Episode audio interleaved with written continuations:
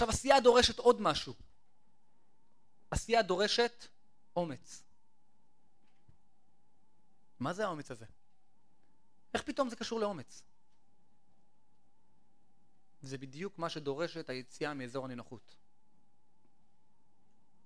האומץ מופיע או לא מופיע כתגובה לפעולה שדורשת מכם לצאת מאזור הנינוחות.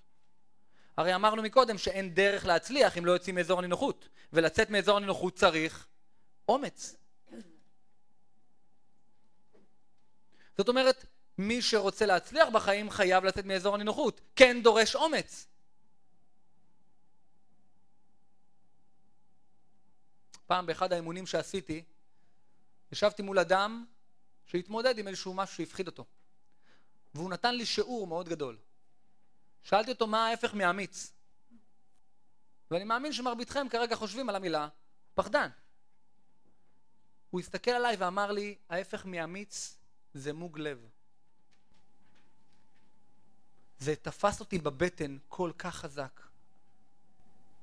כי מוג לב זו מילה מגעילה. הסתכלתי עליו ואמרתי, אתה יודע מה, אתה צודק. אני קיבלתי את השיעור שלי באותו רגע. כל פעם שאני בוחר לא להיות אמיץ, אני בוחר להיות מוג לב. איך זה נשמע עכשיו? בוחרים לא להיות אמיצים, אנחנו בוחרים להיות מוגי לב. זה נשמע קצת אחרת עכשיו. עכשיו תחשבו שנייה רגע אצלכם בתודעה. מוג לב זה אדם שמגשים את המטרות שלו? ברור לי שאתם יודעים את התשובה. תזכרו את זה, אני באותו יום קיבלתי את אחד השיעורים החשובים שקיבלתי לדעתי בחיים. ההפך מאמיץ זה לא פחדן. כי פחדן נשמע בסדר. כולם מפחדים ממשהו. כל היושבים כאן בחדר, אני, אתם שמאזינים, כולם מפחדים ממשהו. אז לפחד זה בסדר.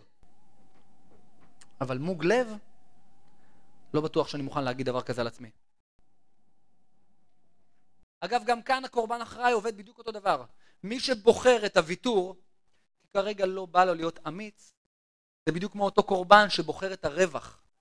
הרווח שכרגע אנחנו רואים, שנקרא לא להתמודד, או בעברית, לברוח. אז יופי, הרווחת את הרווח של לברוח. שים לב, עוד שנייה יבוא המחיר. כשאדם בוחר להיות אמיץ וקודם כל לשלם את המחיר, אגב, מה המחיר של להיות אמיץ? להתמודד עם הפחד. אז כל מי שבוחר להיות אמיץ ולהתמודד עם הפחד, וזה המחיר שהוא מוכן לשלם, עוד שנייה יבוא הרווח.